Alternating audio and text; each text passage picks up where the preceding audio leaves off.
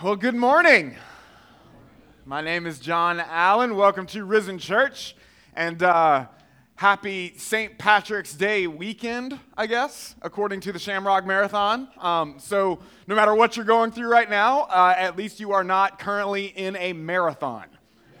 right? And so, um, I am personally thankful for that. And uh, some of you may have uh, had to navigate some different traffic patterns this morning. That's always a little bit unexpected, uh, even when it happens every year. I think last year it didn't happen, and so it was like, oh, yeah, that's a thing now. So, um, anyways, uh, so, you know, I don't know if you had to uh, navigate any of that, but I'm glad you're here.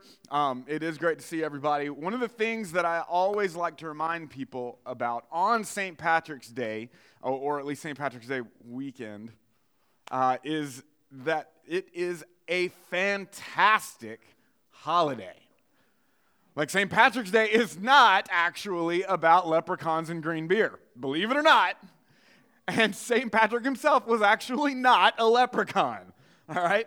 Um, in fact, it's funny because the rejection of pagan traditions like leprechauns is actually kind of what St. Patrick's life uh, was kind of about. Uh, it, it's kind of ironic. Um, so uh, I, I, don't have time to get into Patrick's story too much this morning, but I do want you to know uh, who Patrick was, that he was actually a very real British man who was kidnapped as a boy and sold into slavery in Ireland. And so, after uh, learning their language and being immersed uh, in their culture for years, he eventually escaped and made it back home to Britain. And later in his life, he then had a dream, and in that dream, the Irish people who had uh, they had no access to the gospel of Jesus Christ, and he knew that because he was there. Um, they were calling him to come back and tell them about Jesus in this dream. And so Patrick then dedicated the rest of his life to bringing the gospel of Jesus Christ to the Irish people. And so, as the saying goes, before Patrick stepped foot on the island or, or of Ireland, the people in Ireland, uh, nobody was Christian. But by the time he died, nobody in Ireland was pagan. That's as the saying goes. That might be a little bit of an exaggeration. Uh, some of you are like, I know some Irish people. That's not true. Um, but uh, uh but it's actually not that much of an exaggeration, especially by the time he died. In fact, in just 30 years of preaching the gospel and baptizing people and appointing clergy and, and all the things that he did, Patrick saw over 120,000 Irish baptized and more than 300 churches were planted just in his 30 year ministry. That's significant. And so he died on March 17th, 461 AD, but his witness to the love of God in Christ to the Irish people spreads throughout the world through the generations that have been affected by him. Um, and so these generations of Irish descendants have been utterly transformed through the sacrificial obedience of Patrick. Um, and his team of church planters and disciple makers. And so uh, I, I, I want to point out that they didn't try to bring Roman culture to the Irish. That's important. That's one of the things he did that was very different from many, uh, I guess, missionaries of the time. They didn't just bring Roman culture, they didn't sell the Irish on how Jesus could make their lives better. His team introduced them to the Savior and King in truth. In fact, the Irish context of Patrick's Day, like in that time, to follow Jesus meant to draw persecution from the established Druid culture. That's what was had hold of Ireland. And so, in other words, Christianity wasn't simply a religion that you could just associate with. To follow Jesus meant you truly understood that he was Lord and Savior because it may actually cost you your life.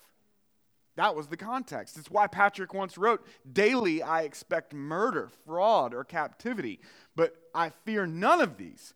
The greatest gift in my life is to know and love God, to serve Him as my highest joy. So for Patrick, the gift was the giver, right?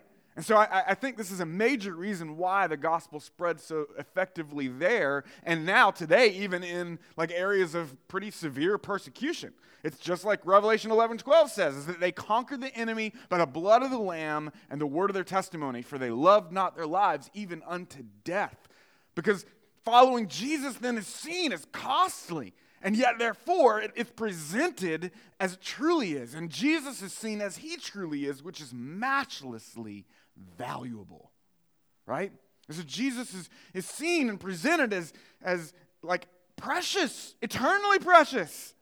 Right? He's received and then he's introduced to people as the single source of all true hope and true joy and true salvation. And yet, all of that gets so easily dismissed in a society that treats him as just a means for our own glory and our attainment of our own personal agendas, right? Like when we treat Jesus as simply a tool to be used in order to attain our personal goals, we just devalue his name and his character, and, and we devalue his mission into a false gospel that's really about our own vanity, right? I mean, isn't that what happens? Like when Jesus is presented or received for the sake of gaining anything other than Jesus, it's actually a misrepresentation of who he is. Like he becomes just another means to attain what we actually cherish instead of being the very essence of all we were created to cherish. So, this is probably the most pervasive temptation we face in our society. Like it's, it's that false gospel and half truth that declares that Jesus is Savior, but leaves out the fact that He's also Lord. So it's, it's this thing that's void of grace and truth because it twists Christ's purpose into a self centered, sort of me centered, self serving, me centered worship of, of me, right? My ways, my agenda. Like eh, that's, that, that's false Christianity.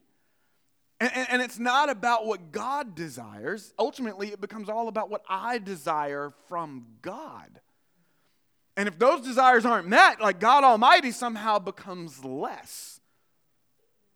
He becomes less useful. And then he's easily dismissed, right? But the truth is, God's never changed. Right? We just created a plastic version of him in our image. And we tried to sell him alongside all the other worthless self help tools out there. But when we open the scriptures, when we look at the Bible and we see what he's really like, it's, it can be a jolt of truth. It can be even jarring, right? Like, eh, let's be honest, man. If you've been drinking from the Kool Aid version of our society's Jesus, the Jesus of the Bible is shocking, even maybe a little confusing right? He does things and he says things that don't necessarily jive with how we think he should behave. He confronts us and he challenges us, and yet all the while he loves us and he does it perfectly. So, right up front here, before we take a deep dive into our passage this morning, I want to make a sort of public service announcement. Like, if, if some of what we go through um, this morning or any morning here, as we're going through the Bible, if it gets confusing, right? Or, or, or you, the Jesus that you're reading about here doesn't seem to fit with the Jesus you imagined or thought he was, then instead of dismissing his word outright, I, I want to invite you to lean in. I want to invite you to lean into even community and to ask questions.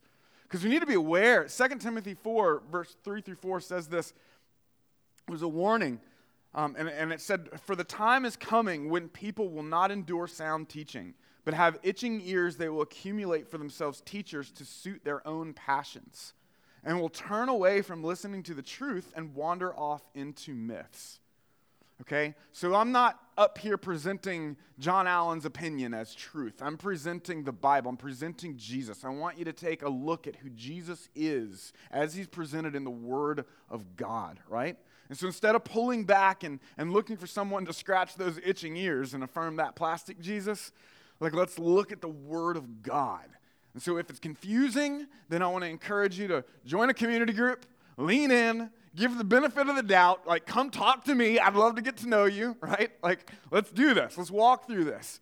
So the truth is, if Jesus never challenges you, though, you probably have a plastic version of him in mind, right? And so when the heat really gets turned up, which it does in this life, that plastic version is going to melt, okay? So let's behold the true Jesus. So hear me. I also want to say this. We all struggle with this. All of us struggle with this on one level or another. Like we're all fully capable of taking his glory and his grace for granted in one way or another in any given moment, right? And so the point here isn't to wallow in the condemnation of it. The point here is to turn away from it entirely and behold the true Jesus for who he is. Like when you realize you've been thinking the wrong things about him, just be like, yeah, well, that's kind of normal. Now I get to learn who he really is, right? Thank God for his mercy and grace. Does that make sense? And so then we see how precious and merciful and, and gracious he actually is, and we get to come to him. And then here's the best part I want you to view the Lord, the God the Father, calling you to come to him with a smile on his face. And it's not an irritated scowl, it's a smile. It's the smile of a knowing and loving father, not necessarily your idea of an earthly father, right? I'm talking about the true Father. I'm talking about the smile that shines with that never ending, unrelenting, unconditional, steadfast, loving kindness that emanates from His very essence towards His children. That's the God of the Bible, okay? He's not plastic. He's not subject to your emotions, and he's not subject to our culture. He's never changing, he's gracious, he's glorious, and he's available to us all in Christ. And this is the heart behind this whole series that we've been going through uh, in the book of John that we're calling Sharing Life Like Christ. So it's a series that's uh, uh about the specific interactions that Jesus has with particular people throughout the Gospel of John or the book of John. And so we've been taking in how Jesus specifically interacts with people. We've seen his character on display, and we've, the, the, we've seen the questions that he asks and the patience that he demonstrates. Like we see the things that he values and the way that he navigates uh, uh, uh those people's insecurities, their egos, and their misdirections. And he draws them into the grace and truth of God. And so as we take in how he interacted with them then, we get to also take in the way he interacts with us now. Because the same way that Jesus navigated their insecurities and their egos and their misdirections is the same way he navigates our insecurities and, and our egos and our misdirections today. All right? So, the point of this entire series has been about experience the tr- experiencing the true Jesus for who he truly is, and then sharing that life that we experience in Christ with each other. Um, our city, and beyond. But if you want to share life with others like Christ, then you have to share life in Christ. Right? Like you can't be a conduit to others of something you haven't experienced yourself. Right? It's all about the overflow. Like it's all about beholding Jesus, experiencing Jesus, being loved by Jesus, and fully satisfied in Christ alone. That's not just a song we sing, it's a life we live, right? And so, what, what that, when that happens, like you'll begin to see that every good gift in this world is actually just a sign that points us to the ultimate goodness of God in Jesus Christ. Like I want you to see that whether it's the love of your spouse, whether it's the beauty of a sunset or the flavor of like a perfectly cooked steak, which is really good. It's all just a commentary on the ultimate goodness of Jesus Christ. That's a life of worship. Like it's truly all about Jesus. So this morning, we've come to John chapter 6. And so far in this series, as I said, we've looked at specific interactions that Jesus has had with specific individuals, right? But this morning, chapter 6 presents sort of a different approach to us. Like this morning, we're going to look at the way Jesus interacts with two different kinds of people.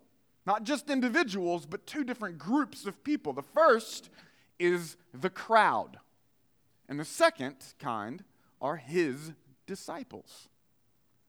So both groups are actually following Jesus. Both groups are followers of Jesus. In fact, both passionately seek him out, but they have very different motives. So here's what I want you to get this morning. If you get nothing else, this is what I want you to get. The crowd seeks the gift, but the disciple seeks the giver. The crowd seeks the gift, but the disciple seeks the giver.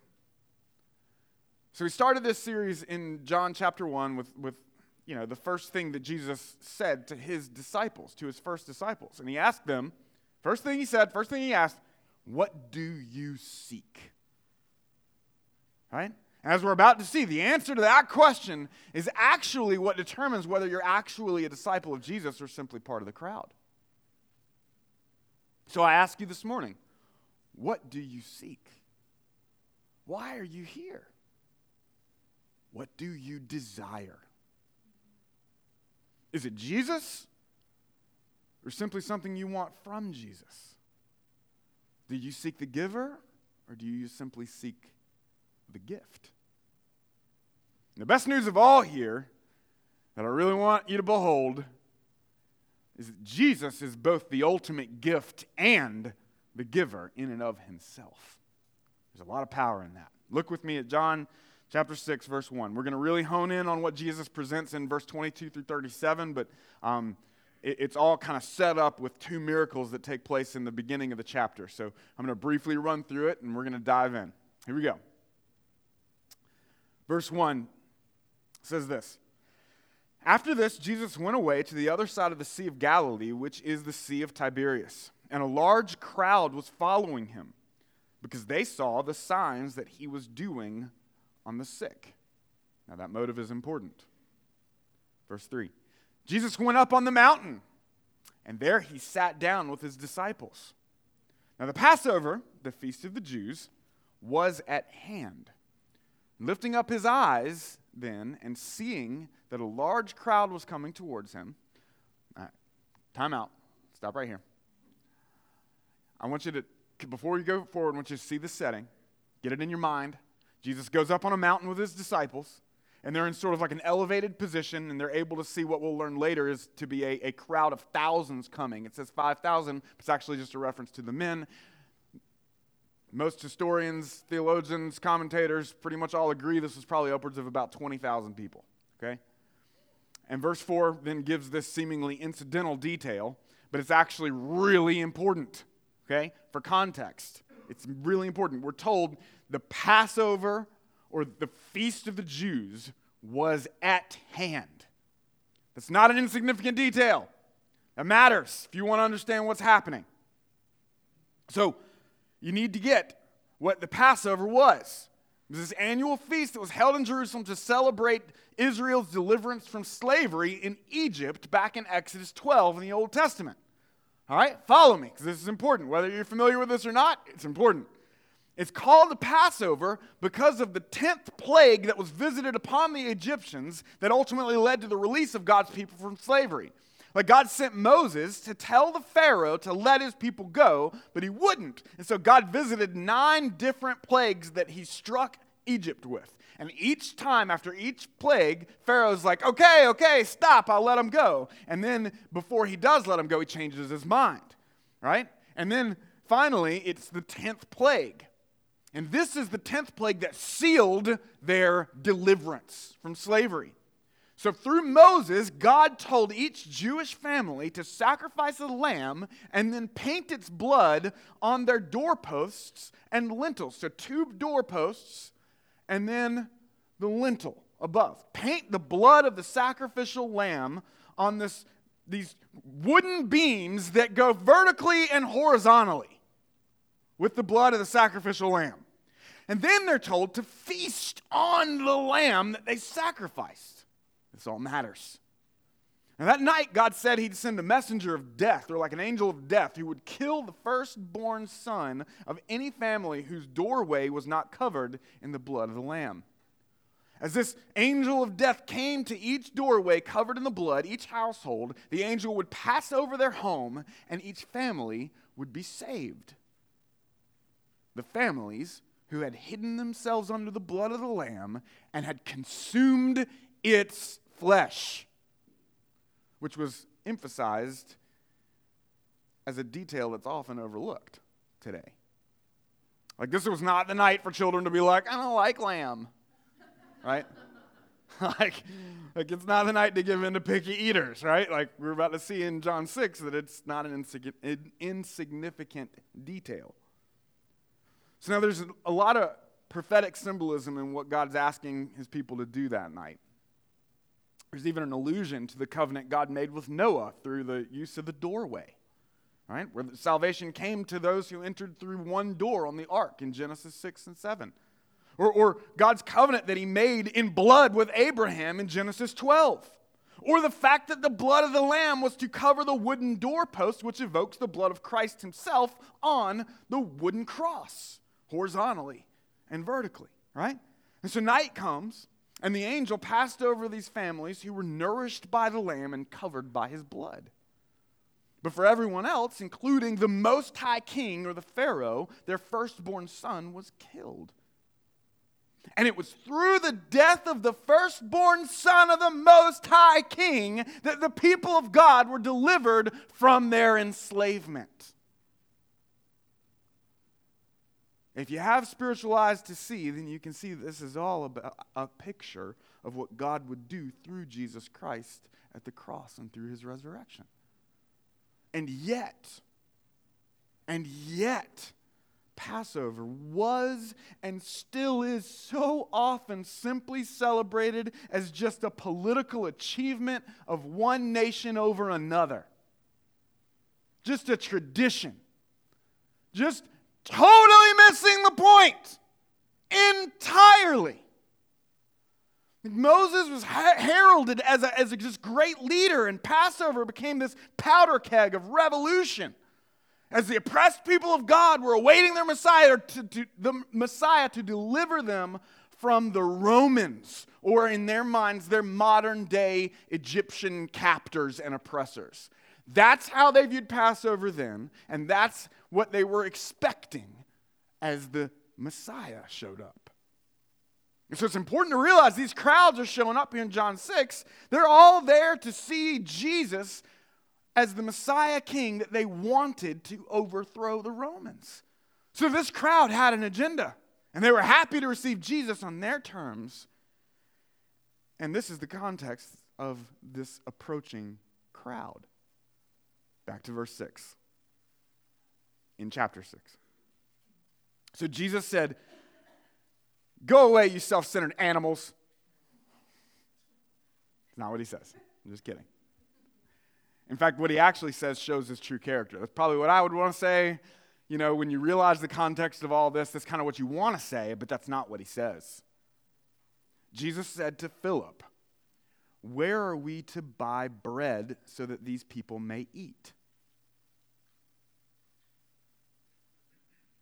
He said this to test him, for he himself knew what he would do.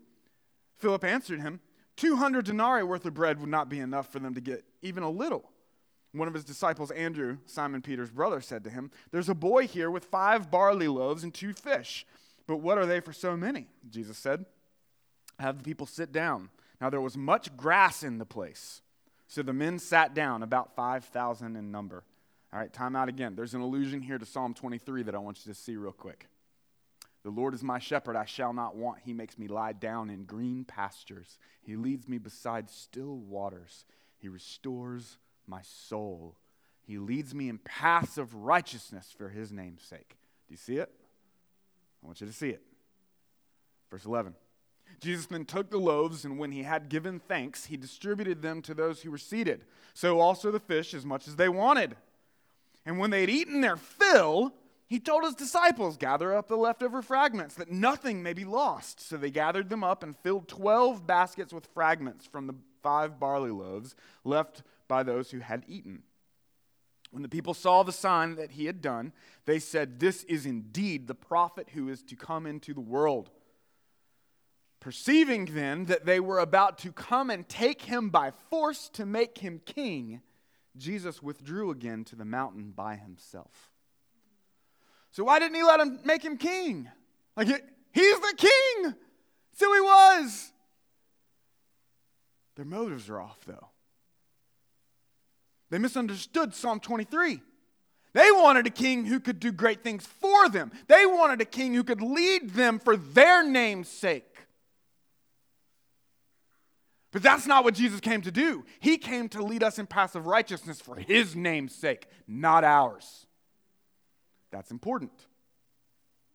He came to lead us to the giver, not just the gifts, which is the ultimate gift. Again, what do you seek? Verse 16. When evening came, his disciples went down to the sea. They got into a boat and started across the sea to Capernaum. It was now dark, and Jesus had not yet come to them. The sea became rough because a strong wind was blowing. Right? These aren't still waters anymore. Things are getting difficult. When they had rowed about three or four miles, they saw Jesus walking on the water and coming near the boat, and they were frightened. But he said to them, It is I, do not be afraid. Then they were glad to take him into the boat, and immediately, say immediately, the boat was at the land to which they were going. Now, don't, don't miss this. Whew, I love this. Like most of the time we read this story, about Jesus walking on water, most of the time this is preached or, or read from Matthew 14, which gets into how Peter steps out of the boat and walks on water to Jesus. And that's all great. Fantastic story. Go read it. It's awesome. But when John writes this account, he knew that people had already read about all that, right? And so he doesn't feel the need to go there. He wants to communicate something else. He's going a little bit deeper. And so he's emphasizing that the disciples were glad to take Jesus into the boat. Like there was a storm, it was scary. John was there. He's part of this whole thing. They were insecure, they're uncertain about where they're going and how they're going to get there. And the adversity was overwhelming and confusing. But then Jesus comes to them and he's walking above it all. And they were glad to take him into the boat. And then my favorite part and immediately the boat was at the land to which they were going. So it's not that Jesus calmed the storm, he didn't. Although we know he can and he has before.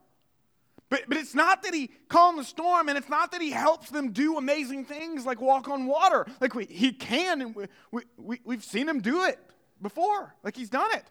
That's not the point though. The point here is that Jesus is the destination.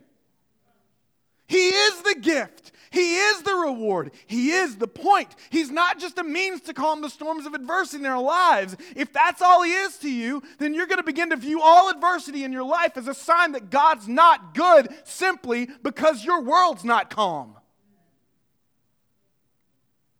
The truth is, though, that you've just misunderstood who God is and where God is in the midst of it all.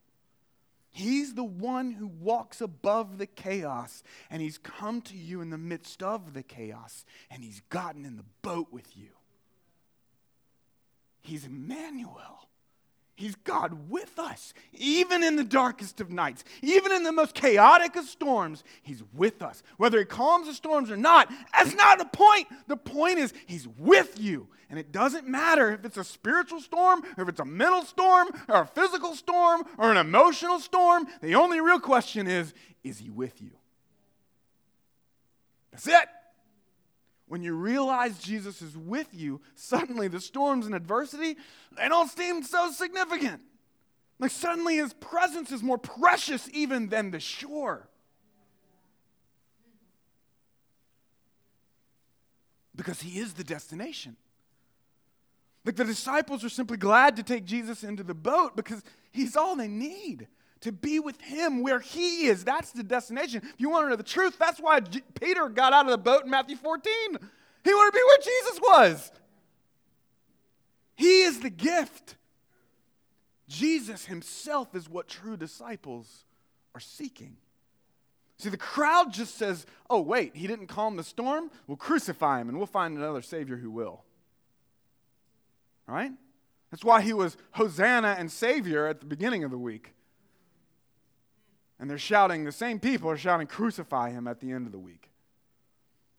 Like, you know, I, I tried Jesus, but he didn't work for me. that's because he's not your employee. Remember in John 1, when Andrew and, and John they start following Jesus again, and he turns around, they're following, he turns around and says, What are you seeking? Remember what their response was? I love it. It was perfect. They respond by then asking him, Where are you staying? They just want to know where he is, where he's going. We want to be with you. That's what they're seeking. They're seeking Jesus. He is their destination. Where you go, I go. Verse 22. On the next day, the crowd that remained on the other side of the sea saw that there had been only one boat there, and that Jesus had not entered the boat with his disciples, but that his disciples had gone away alone.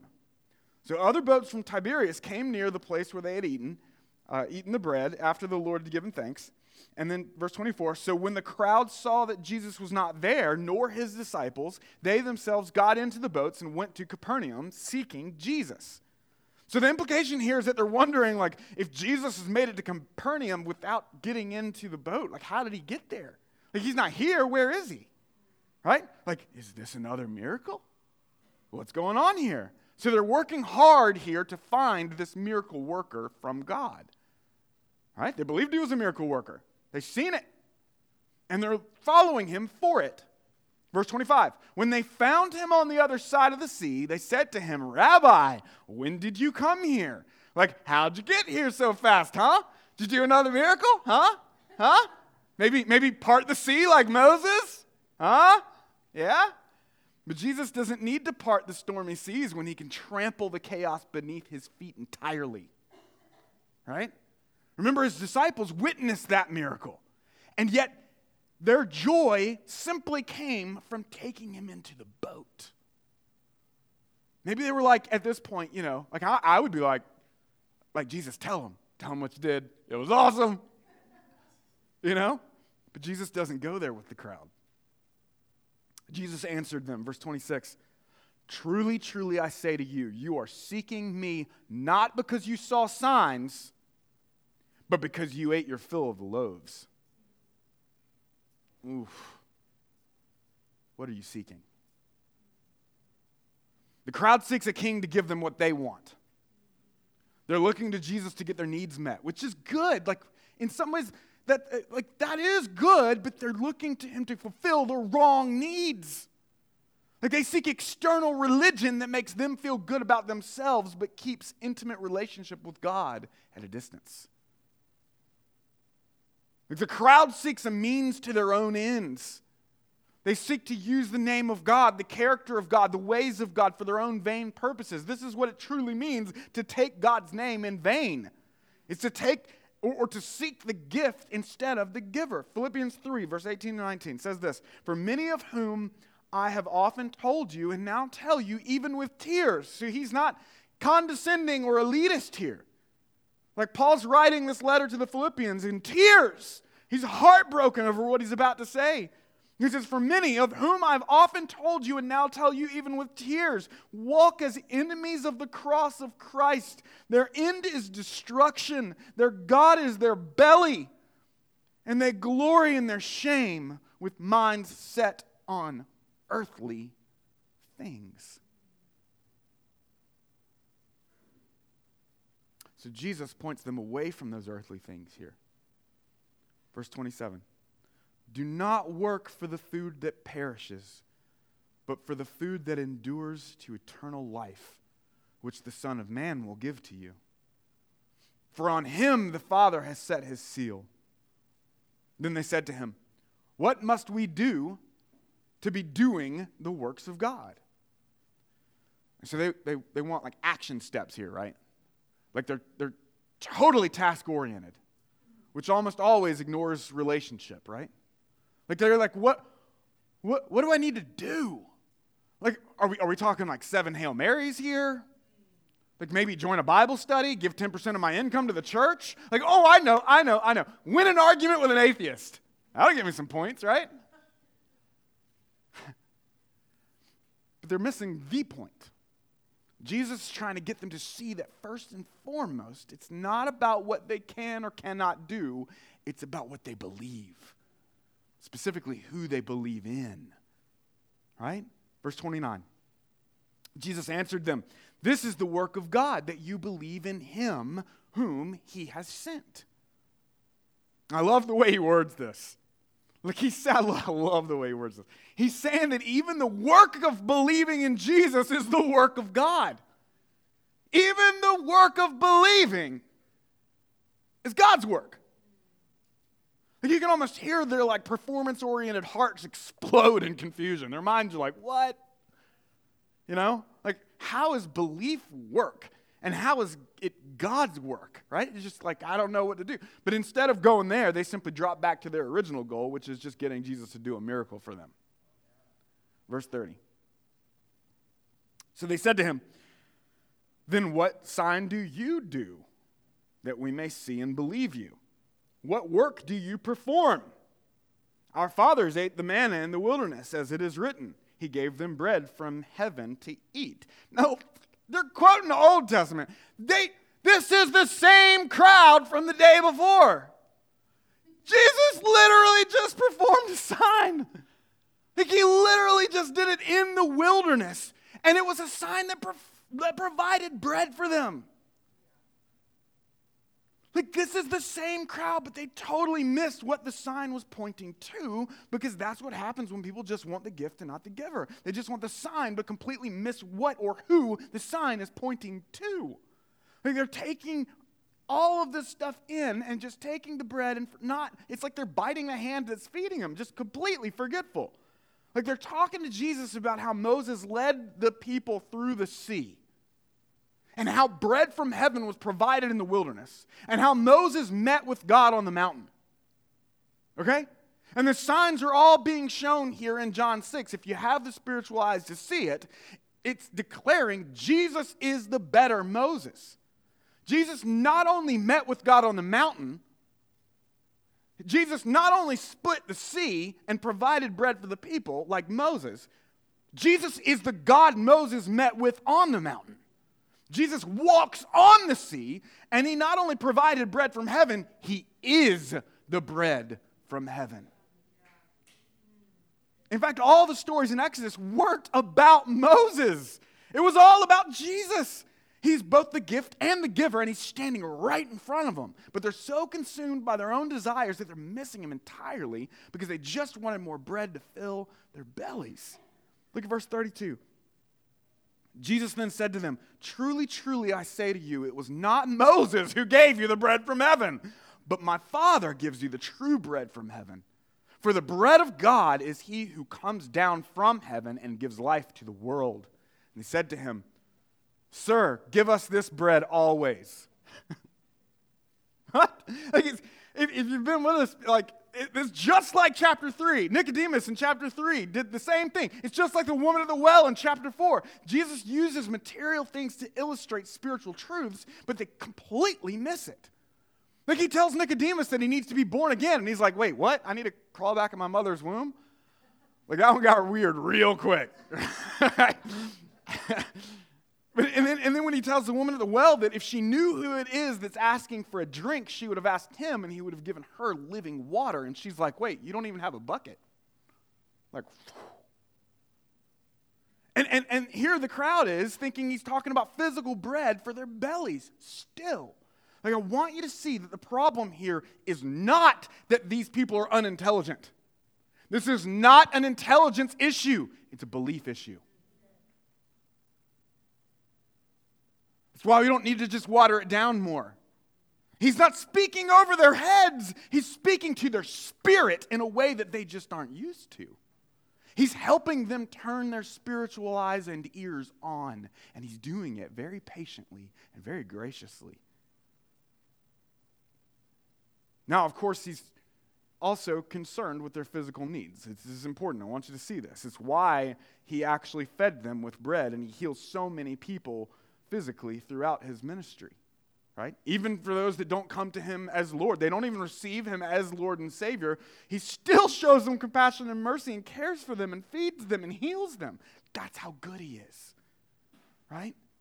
But as we talked about last week, it's all designed to point to the deeper spiritual need. The need to be spiritually reborn, the need to drink from spiritual living waters, and the need to eat the spiritual bread of life. He's speaking to a deeper hunger and a deeper thirst that can only be satisfied in Christ alone, who is himself all satisfying. Verse 35 Jesus said to them, I am the bread of life. Whoever comes to me shall not hunger, and whoever believes in me shall never thirst. Now, this should have been some, like, like, I, I, like a mic drop moment, right? Like, this should have been like the point of, uh, of belief, like it was for the woman at the, the well, right? When he does this with her, and he's like, I am who you're looking for, I am the Messiah, I am the great I am, essentially. What he does there, when she, she immediately confesses belief and ran off to invite everyone she knew to come and see Jesus. But for the crowd, that's not what this moment represents. Verse 36 But I said to you that you have seen me and yet do not believe. You've seen me, and yet you still don't believe. They only see the earthly thing that's right in front of them instead of the heavenly reality that it's all pointing to, right? Like, what's a sign? Think about what a sign is. a sign points to something greater. And, and it doesn't have to be a miracle, it could just be your husband or your wife, right? Marriage, great example. Marriage is designed by God to point you to his love for you in Christ. It's a sign. Right? If you worship the sign instead of the one that the sign points to, you're headed for a whole lot of confusion and a pretty big bitter letdown. Our earthly fathers are not God the Father, but they are signs that point to Him. And when they don't, it's because they're fallen versions. But they were always just designed to point us to Him. Because it's His love, it's His affirmation, it's His protection, it's His security, it's His guidance, it's His provision, it's His kindness, it's His wisdom, and it's His delight that's the most real and most available thing that even the best earthly father could ever express to you. That's what we have. Jesus has invited us into His father son relationship with God Almighty. Like, don't get stuck on the sign. Look to the one the sign's pointing to.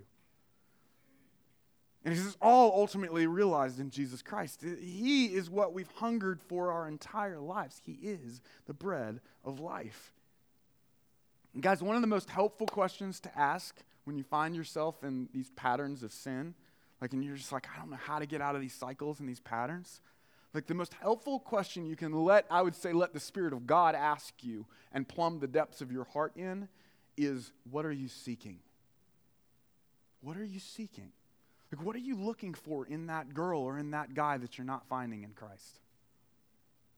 Like, what are you looking for in alcohol that you're not finding in Him? Seriously, what is that pornography providing that Jesus doesn't? Now, that sounds silly, maybe, if you don't have the spiritual eyes to see it.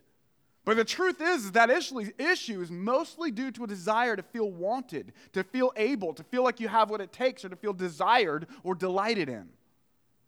Like there's a deep need for affirmation in the human heart, like, and it gets twisted into this digital counterfeit, which ultimately only cheapens and debases you rather than affirms you. It's counterfeit. Because Jesus is the only one who is truly all satisfying. His ways are true, and he's good, and he's upright. So the question is what are you seeking? What are you seeking? Now, just like the Jews grumbled about Moses in Exodus while they were in the wilderness because they didn't like eating the manna from heaven, verse 41 now says, So the Jews grumbled about him because he said, I am the bread that came down from heaven. Okay? Again, you see the comparisons? It's almost like it's all tied together or something. It's not a coincidence. Jesus is showing us that he is the one the Jews in Exodus were truly grumbling against not just Moses.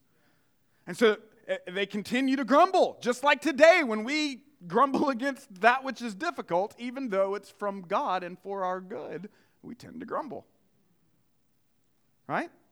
Because when Jesus is with you, he can turn the storms to your benefit. The question is do you know He's with you? Are you leaning into Him or are you just like, stupid storm? Like, I get it. I really do. Trust me. This is something we all struggle with. Okay? But I want you to see how Jesus patiently walks with us, graciously is there with us in the midst of it all. And he's simply saying, Turn your eyes to me. Behold me. I am all satisfying, even in the midst of the storm. Grumbling is setting our sights on the storms, right? Not our Savior.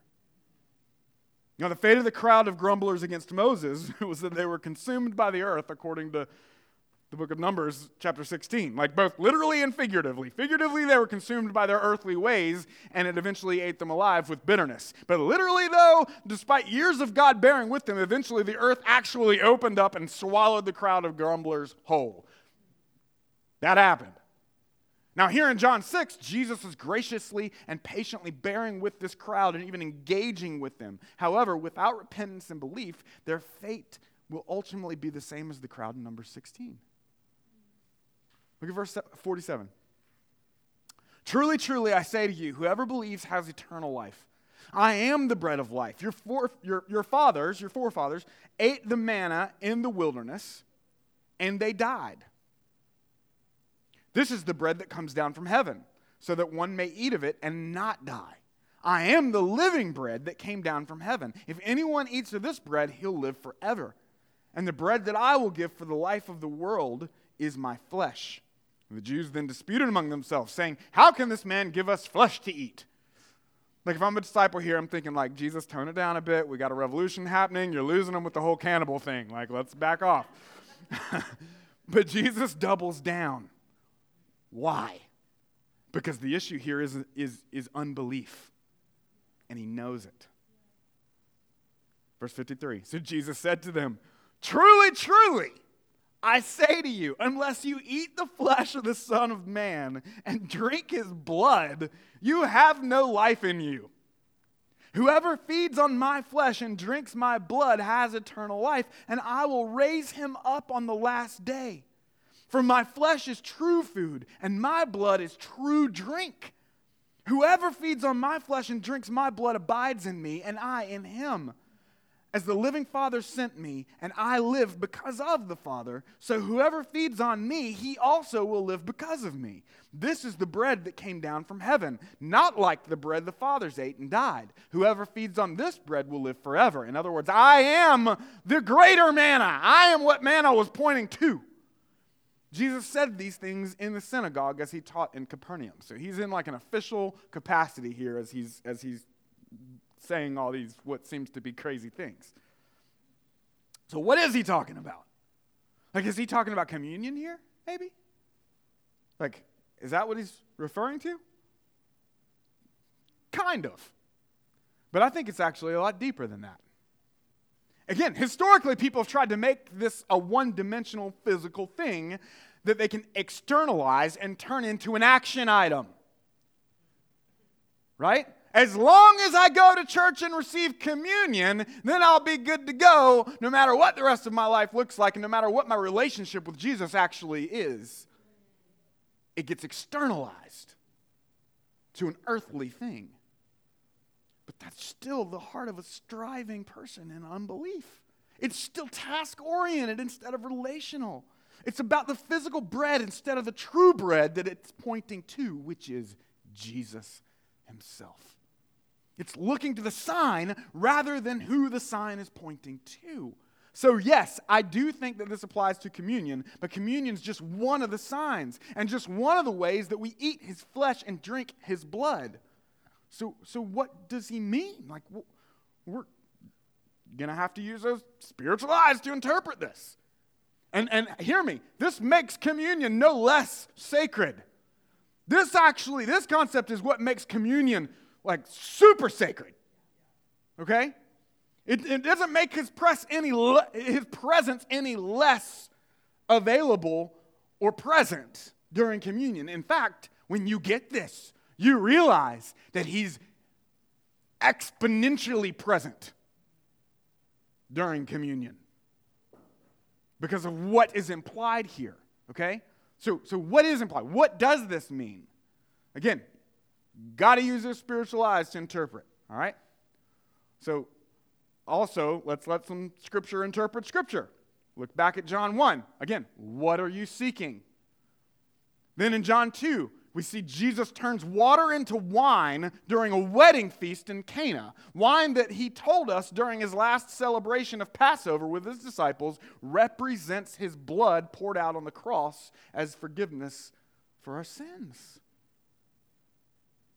Which would have brought up images of the blood on the wooden doorposts since they were celebrating Passover. And let's not forget that important commandment to all the families during Passover to be sure to eat the flesh of the sacrificial lamb. For them, it was an act of obedience and an act of faith. It nourished them from the inside out and it protected them from death and delivered them from bondage. It, that bondage was physical in their enslavement in Egypt, but it was a representation and pointing them to their ultimate bondage in, uh, uh of sin their enslavement to their own sin and their own flesh. And so it all happened as they hid themselves under the blood of the Lamb who was their salvation. Right? Like, we don't look back at Passover as the center point of creation, guys. Passover was looking forward to the cross and what Jesus would do for us all. Because this is the gospel that God became a man and he lived the life we couldn't live and he died the death we deserved to die and he conquered death in the grave and he paved the way to eternal life and it's an eternal life that starts now. The moment we place our faith and our hope in what he's done for us at the cross and through the resurrection, it's an eternal life that starts now. Not just one day when we die, it starts now. As we have total access to his spirit that fills us up and indwells us and overflows within us drinking deeply of that living water because of his blood poured out for us and his body broken for us. Right? So I want you to have the spiritual eyes to see all of this and, and, as it comes together. And maybe if you don't, and this is just like you're just like drinking from a fire hydrant here, go to community group, talk about it. And if you still don't get it, come to talk to me. Talk to somebody that does. It's all good. Let's walk through this together. There's so much. And, and otherwise, just like get what you can and just keep on moving, right? So Jesus leads them, I want you to see this, all right? Jesus leads them into the wilderness just as God did through Moses. He provides bread for them in the wilderness just as God did through Moses. But Jesus steps it all up, literally. The manna he provides isn't just some wafers in the desert, he provides barley loaves and fish, and they all eat to their fill. They were just in survival mode in the desert. But when Jesus comes, they're thriving. And he doesn't just part the waters like he did through Moses, he literally stepped it up and he walks on the sea. Jesus isn't saying I'm greater than Moses, he's saying I'm the one who did all those things for Moses. Jesus went up on a mountain like Moses went up on Mount Sinai to behold God, but Jesus didn't just go up to behold God. Jesus is the one Moses was beholding. If you don't believe me, here's a little homework. Go read Matthew 17. There's a little passage there called the Transfiguration where Jesus goes up on a mountain and he suddenly starts glowing. And somehow Moses is there. What? Yes, that's in the New Testament. Time back in. What does all this mean? He's saying, like, what's he, he's saying don't get caught up in the signs. Look to the one the signs are pointing to and believe. Don't get caught up in the gift. Look to the giver and believe. Feast on Jesus as an act of faithful obedience and spiritual nourishment. This is the difference between the crowd and the true disciple of Jesus. Like the chapter ends with even many of his disciples turning their back on him and no longer walking with him, which only exposes that they were never truly disciples to begin with. Like John himself later puts it in 1 John 2:19, they went out from us, but they were not of us. For if they had been of us, they would have continued with us. But they went out that it might become plain that they all are not of us.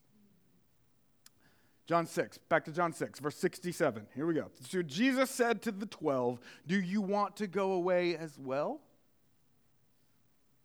Simon Peter answered him, Lord, to whom shall we go? You have the words of eternal life, and we have believed and have come to know that you are the Holy One of God. There's the difference. Jesus answered them, Did I not choose you, the twelve, and yet one of you is a devil? He spoke of Judas, the son of Simon Iscariot, for he, one of the twelve, was going to betray him. Judas again had his own agenda. This is what you see later on. He wasn't satisfied in Christ alone. Some come to Christ simply to escape the fires of hell, right? But, but they're still just part of the crowd. And their lives reflect it. Like some come to Christ to be impressive and knowledgeable, maybe. But in John 5 39 and 40, Jesus said, You search the scriptures because you think that in them you have eternal life. And it is they that bear witness about me. Yet you refuse to come to me that you may have life.